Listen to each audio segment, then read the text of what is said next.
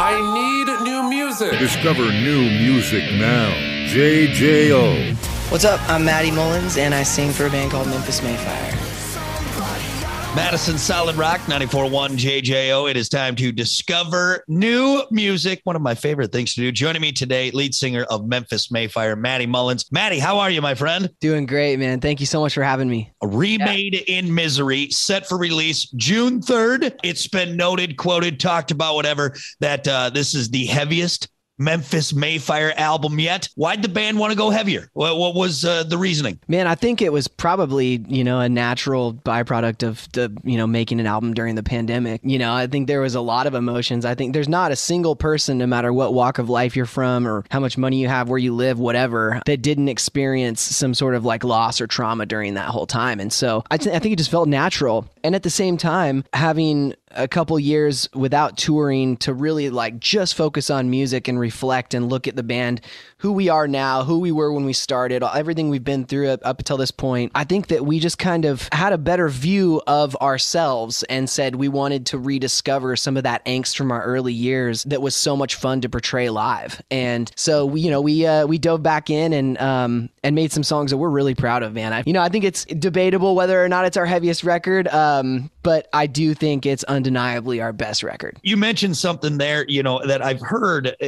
with a lot of bands is having that extra downtime. Yeah, well, I mean, you know, like when when everything is taken away, that you know touring and selling merchandise and traveling for radio and traveling to write with all these guys that you know you've looked up to forever. When everything is stripped away you are brought back to a point in your life where you are making your first album. You know how they say uh, you have your whole life to make your first album? It felt like that again and it felt like an opportunity that we've never had again that we'll never get again where we we're back in our houses making records in our own little spaces and doing it the way that that we did at the beginning, you know, which is the process that gave us our, um, you know, initial connection with our fans. And I think you can just feel it in the songs. You can just hear it in the songs. You know, nothing except the music mattered. If I have nothing but the music, I might as well make the best music I can possibly make. And it brings you back into that headspace of being a new artist again. And, and I think that all kind of fed into this like funnel of, of what this album is. Did you notice some challenges with that? Did you think maybe you started picking things apart too much, almost becoming more of a critic of what you're doing? Definitely. Yeah. yeah, definitely. We've never had so much time to just listen and re-listen and analyze and reanalyze. And um, it was even harder because this is the first album that our guitar player Kellen has produced for the band. So not only were we in charge of all of our notes, but we were in charge of our mixes and our production and the masters and the vocal effects and everything, you know. But man, I, honestly, I think I would do it do it again. I think I would do it the same way again if we could. It felt so us. There was no outside voices pushing us in any direction. No, nobody being like, "Let's wrap this up. We got other stuff going on." Or, mm-hmm. "Hey, don't you think you should make that song a little different?" I mean, it was literally us in our in our rooms in our houses making music like yeah. we did when we were a kid. Uh, it felt really healthy. Well, we're excited. June 3rd can't get here soon enough. Mark it on your calendars. Uh, or if you're watching this and it's past June 3rd, go out and get it if you haven't gotten it yet, you big dummies.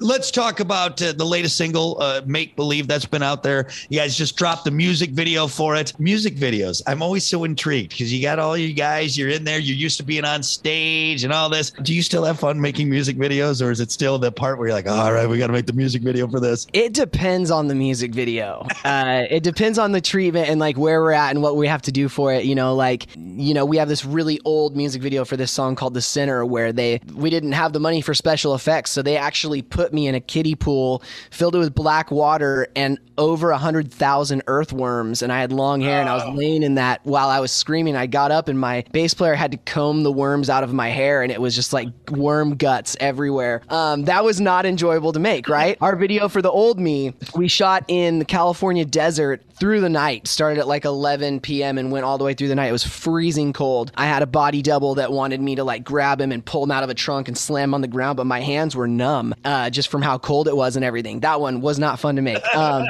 but you know, like this one for Make Believe uh, was it was so much fun to make. Good. Good. that entire video is uh, green screen. And so we flew out to LA and we shot with this guy named Ori McGinnis, who is an absolute genius with this program called Unreal Engine, which is where he creates all of his music videos in post. Um, so we shot, you know, a couple live performance shots in this room with this matrix, you know, like this matrixy kind of looking code going up and down the walls. But then the majority of it, all the things that you see are all special effects and all done in post. And it's incredibly impressive, his work. And so I was probably like filming myself for maybe 30 minutes of the entire day. It was awesome. Can't beat that. So we started at Blair Witch Project handheld camera to Avatar esque special effects here with the latest. You nailed it.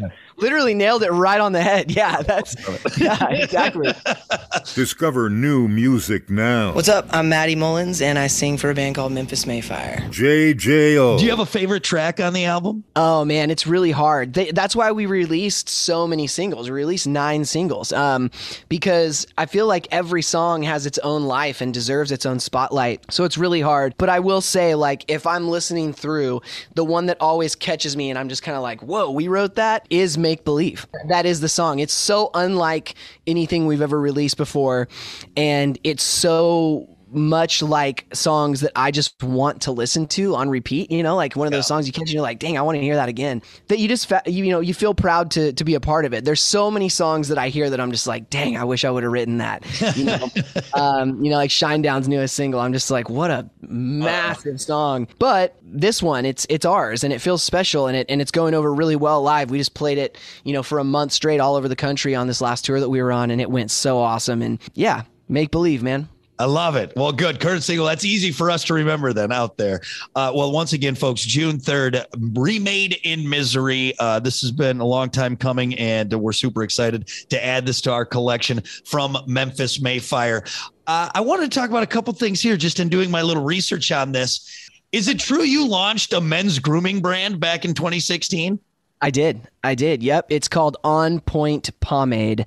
And um, it was, you know, like I've always wanted to stay sharp. I like to stay sharp. You know what I mean? It's been like a passion of mine for the longest time, and I love barber culture. I don't think that anybody should be going and getting their haircut at, you know, a run of the mill place. I think that everybody should have a barber experience and and use products that are that, that work great and that they're not terrible for you. And you know, like so, you know, I was um, at a point on Warp Tour a long time ago where I was having to use three or four different grocery store products to get my hair to stay in place. You know while we were playing in 100 degree weather in, you know, Las Vegas in, in June. And so I was like, I really, I want to make my own. I want to figure out how I can make a water soluble product that's not hard to wash out, but something that will actually hold my hair all day. And so I spent two years going back and forth with this, with a buddy who is a scientist in Oregon. And we just like developed a bunch of different versions and finally landed on our premium pomade formula, which is, I think, one of the greatest hair products that's ever been on the market. So you yeah. actually, instead of just slapping your name on something, you got in there, you got beakers and schematics and you guys got a formula. Oh, dude, I didn't even make it for the general public. At, at the beginning, I, I wanted this for myself. Like, I just wanted a product that I could use.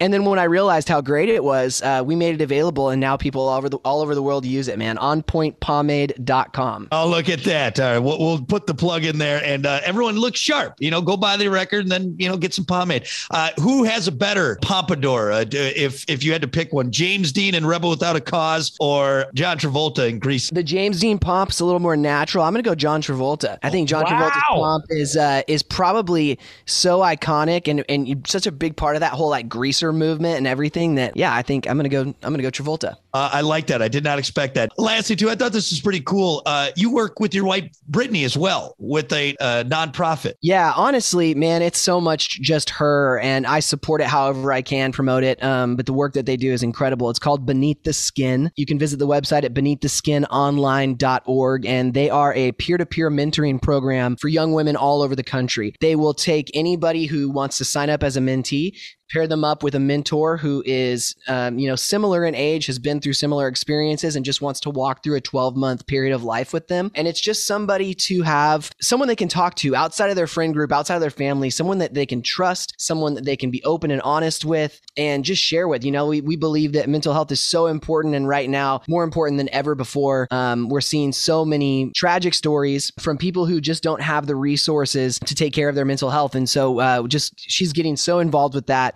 and trying to make a difference however she can. And, and they do really cool stuff, man, beneath the skin. That's awesome. That's awesome. So making great music looking good while you're doing it and helping out great causes. I think uh, we can chalk that up as a win, buddy. I love it.